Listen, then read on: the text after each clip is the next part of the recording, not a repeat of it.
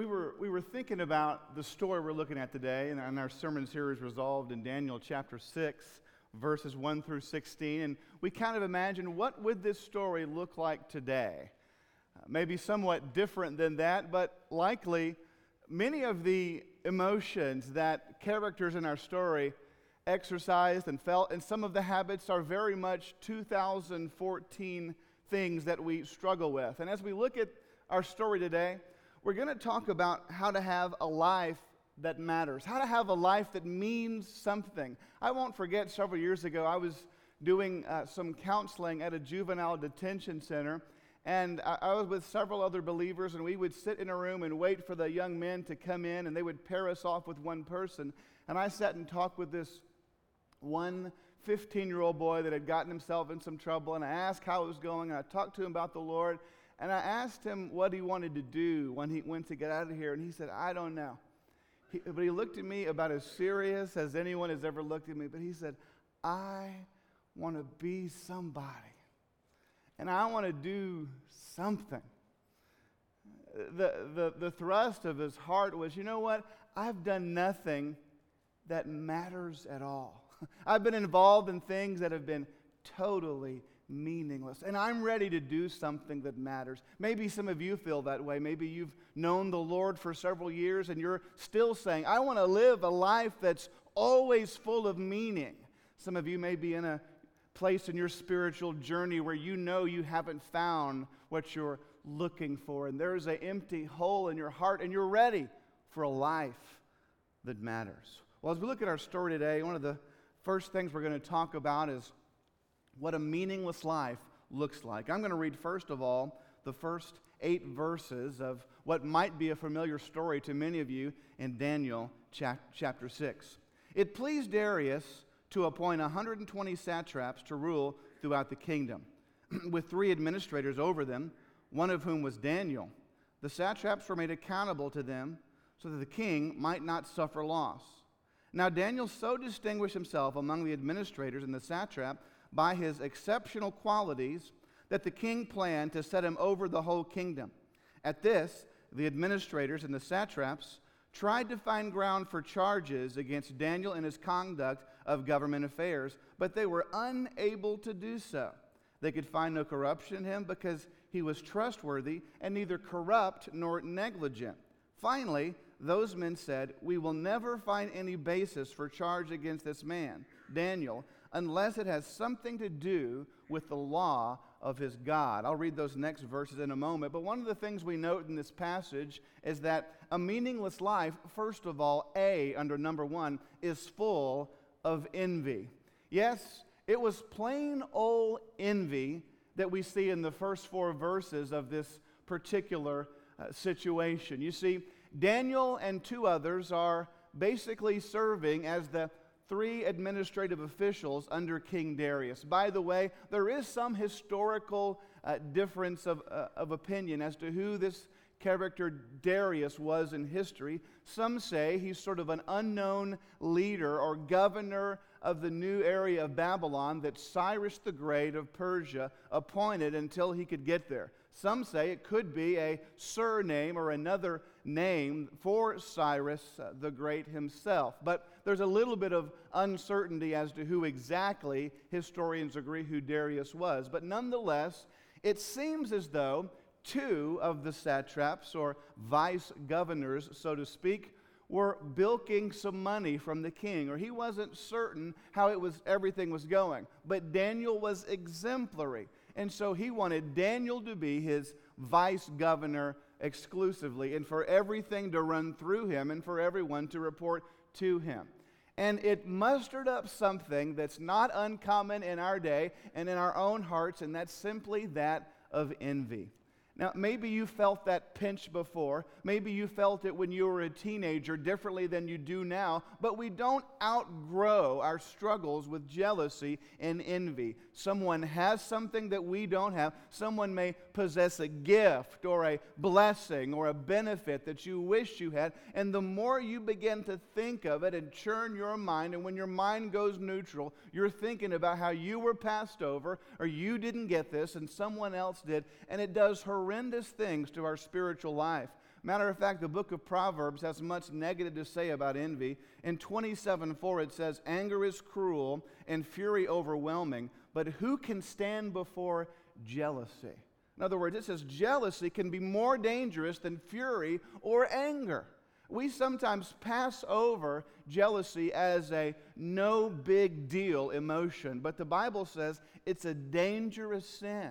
Matter of fact, Proverbs also says in 14, verse 30, that a heart of peace gives life to the body, but envy, it rots the bones. So when you realize and, and sense the oncoming of that emotion of envy in your life, don't pass over it as something of no consequence. Stop right there and say, Lord, I'm acknowledging my struggle with envy or jealousy toward this person or that person, and I give it to you. Lord, help me replace that envy with a spirit of contentment and gratitude for your goodness to me.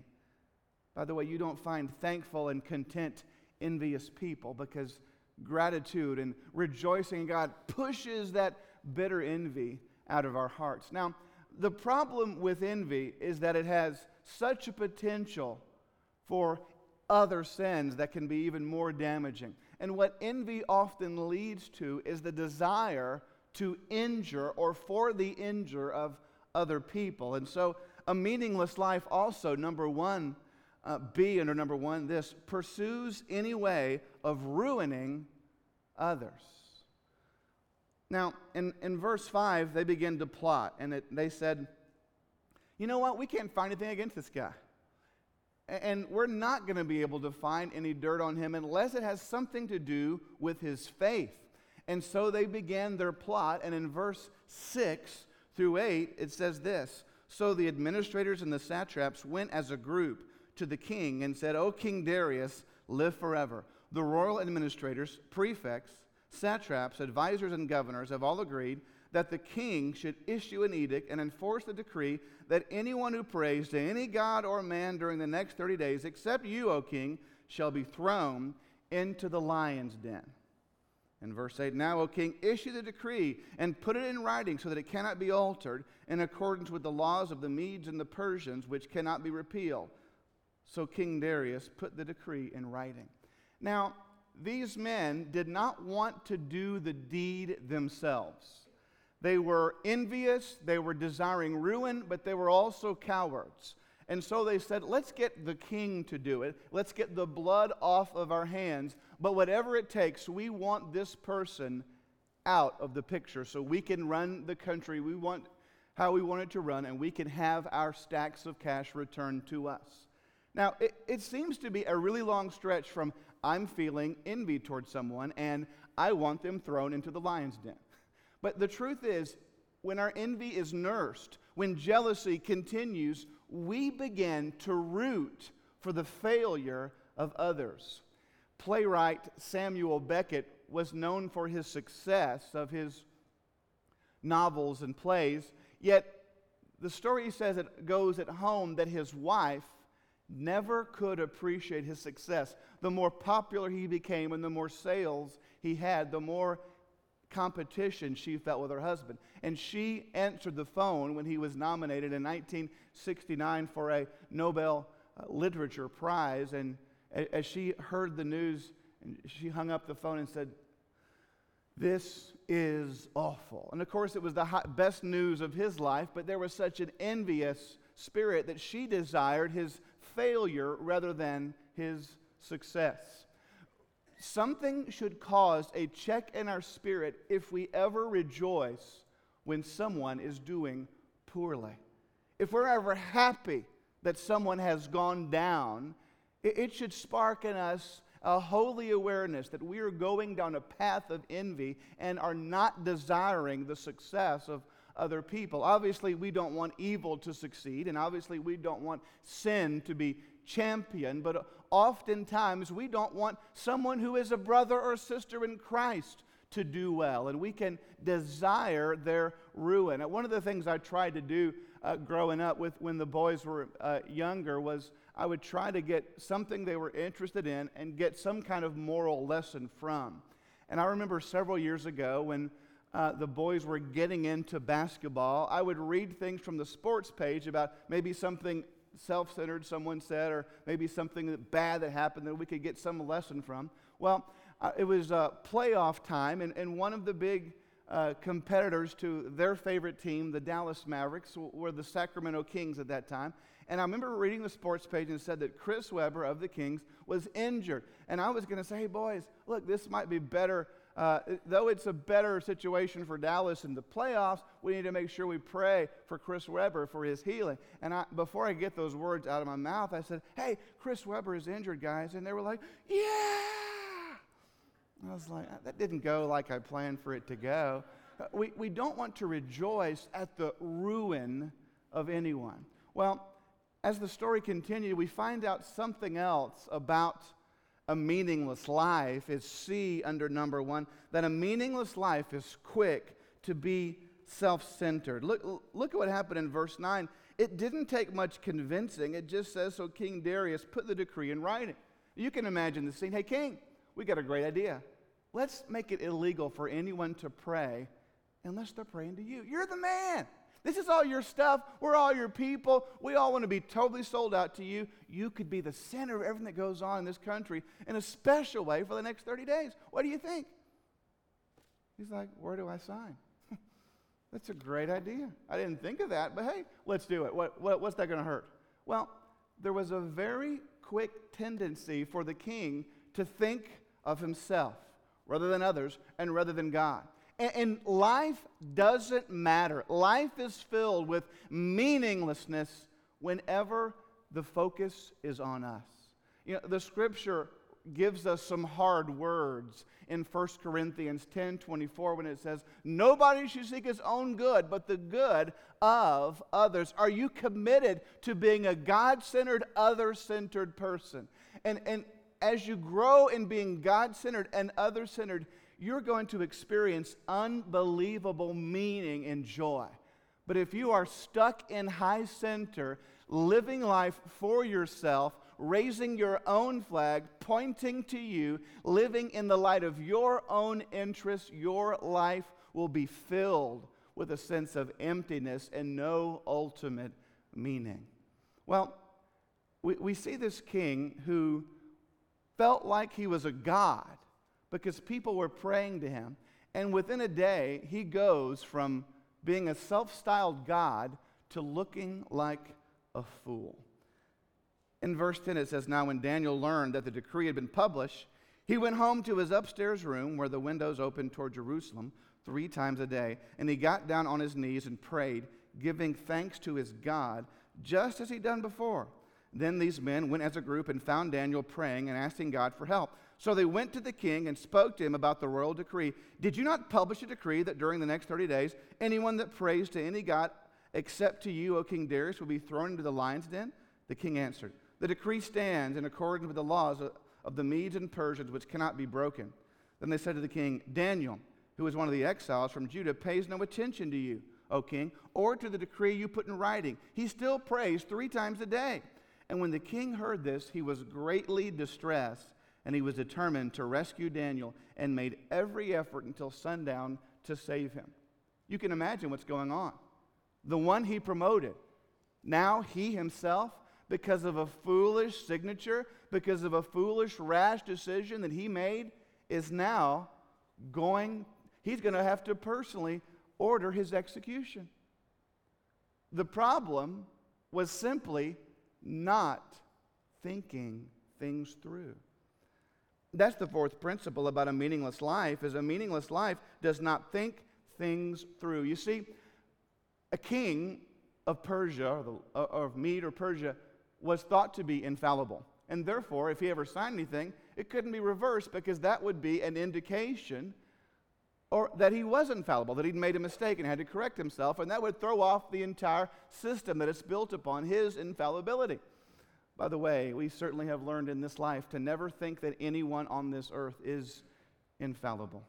Only our living God. They'd put their hope in this king, even though it was a sham, but all of a sudden he is in a distressed situation because he made a rash decision and did not think things through.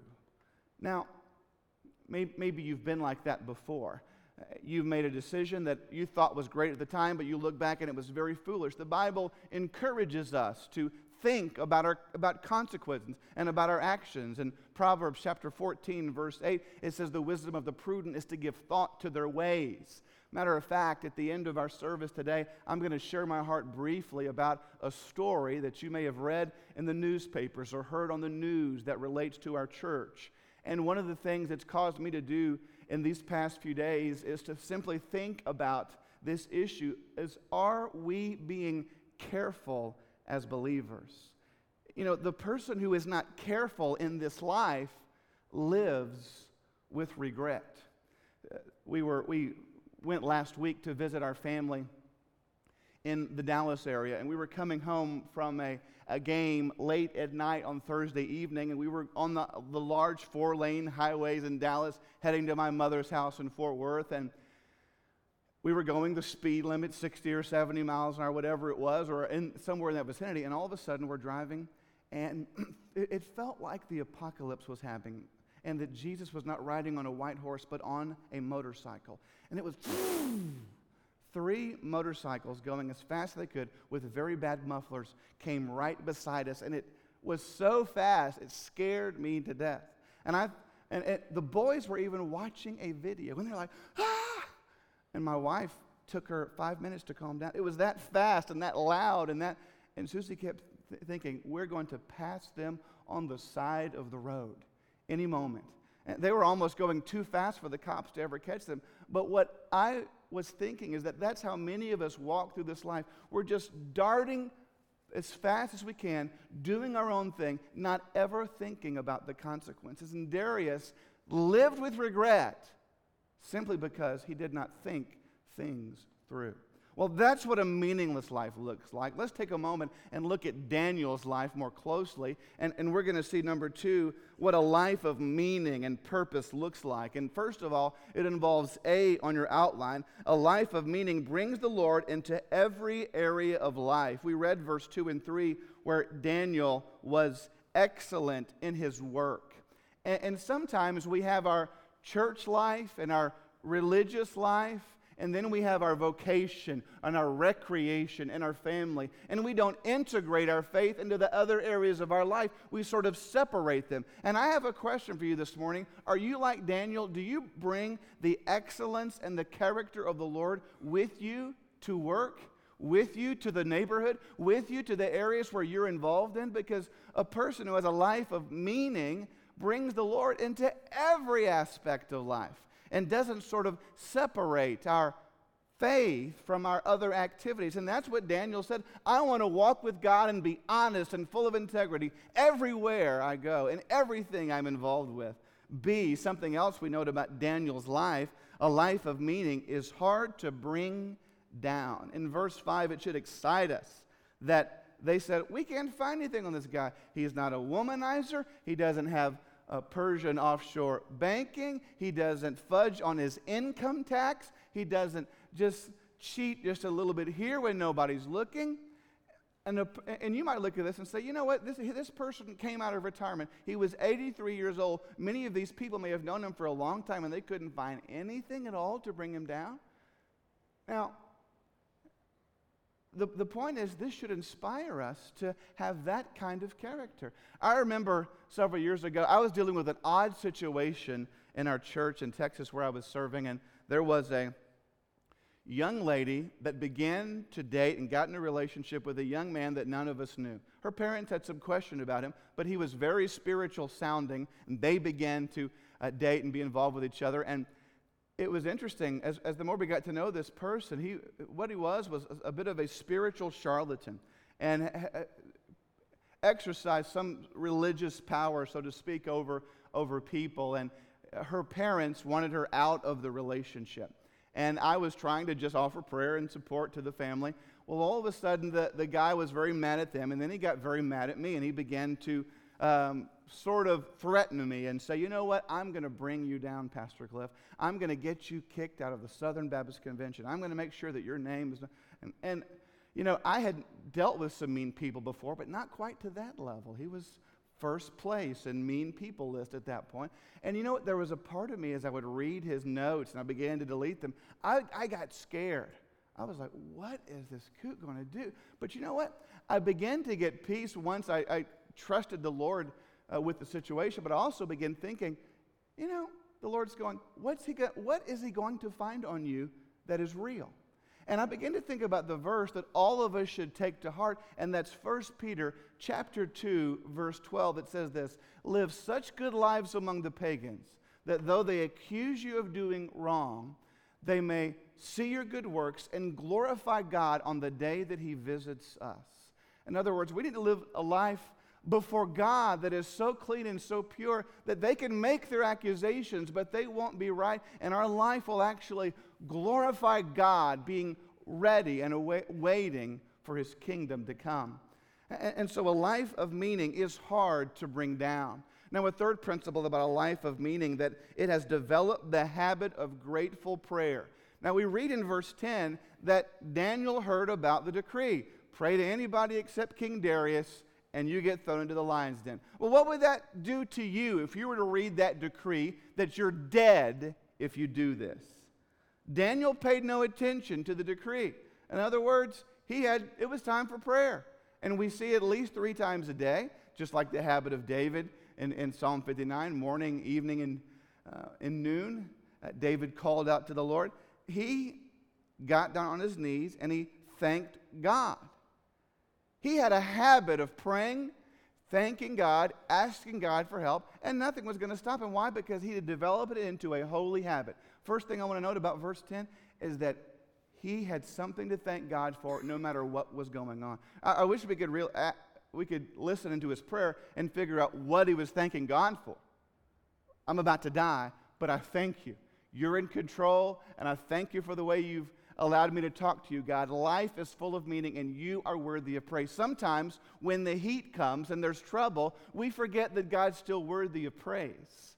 God was good when we got a blessing, but all of a sudden, God was bad when we got a harsh word. We got a tough day at the office. We got some extremely bad news. No, Daniel had a habit of praying, a habit of thanking God, and it continued. By the way, it's vital that we develop the habit of talking with God every single day. And if that's not a habit of yours, would you begin to ask God for a longing, a desire to be with Him, and then begin to discipline yourself? Yes, it will take away from other pursuits, whether it's hobbies or entertainment or sleep. It will take away from something, but it will take away from something that doesn't have ultimate meaning. And you learn to get in God's Word and call upon His name, whether you're in the mood or not, whether you feel like it or not, and you will never regret the holy habit of grateful prayer.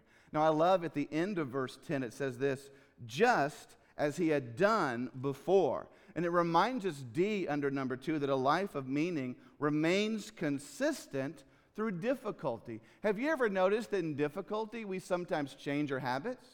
Hey, you know, the heat is on, the pressure's on, and so I'm going to begin to do things a little bit different. I'm going to slacken my spiritual life. I'm going to take care of business before I look to the Lord. And, and he was the same person under distress, in difficulty, that he was when things were going great. And so a life of meaning involves that we are consistent regardless, just as he had done before. One final aspect of a life that's meaningful involves E, and that is a life of meaning has a public faith. In verse 10, he prayed in front of the window. Now, of course, this past summer we studied how prayer shouldn't be showy. It shouldn't be something we do to be seen by men. It was the habit of every good Hebrew when they were not in country to bow toward Jerusalem as a reminder of the great history of their faith and the God of Abraham, Isaac, and Jacob. Well, he wasn't afraid to publicly pray and to be seen and identified as a follower of God. Also in verse 16, when he was taken to the lion's den, Daniel, uh, Darius said, May your God, whom you serve continually, rescue you. In other words, Darius knew that Daniel was a follower of God because he lived out his faith. Our faith should not be underground and undercover. We have the privilege of telling people about the amazing news of the Lord Jesus. And a life of meaning is a life that has a faith that's a public, that's not ashamed to be identified with the Lord Jesus. As we think about this powerful passage today, what's your life like? Is it one that is signified by these meaningless points that we see in Darius and the workers? Or is your life one full of meaning that has the traits that Daniel had? As we think about this passage, I'd like us to enter into a time of prayer and a time of response. You know, the scripture says in John chapter 10, verse 10, the Lord Himself said, I have come that they may have life and may have it to the full or more abundantly. God wants us to have that life of meaning, and it comes from turning from sin and placing our faith in Christ and continuing to live a life that is for Him. If you've never come to that place in your life where you've made that profession of faith. Let today be the day of salvation for you. Living God, we're thankful that we can know you personally. And we ask that you would draw people to your truth and to response in this time. In Jesus' awesome and mighty name we pray. Amen.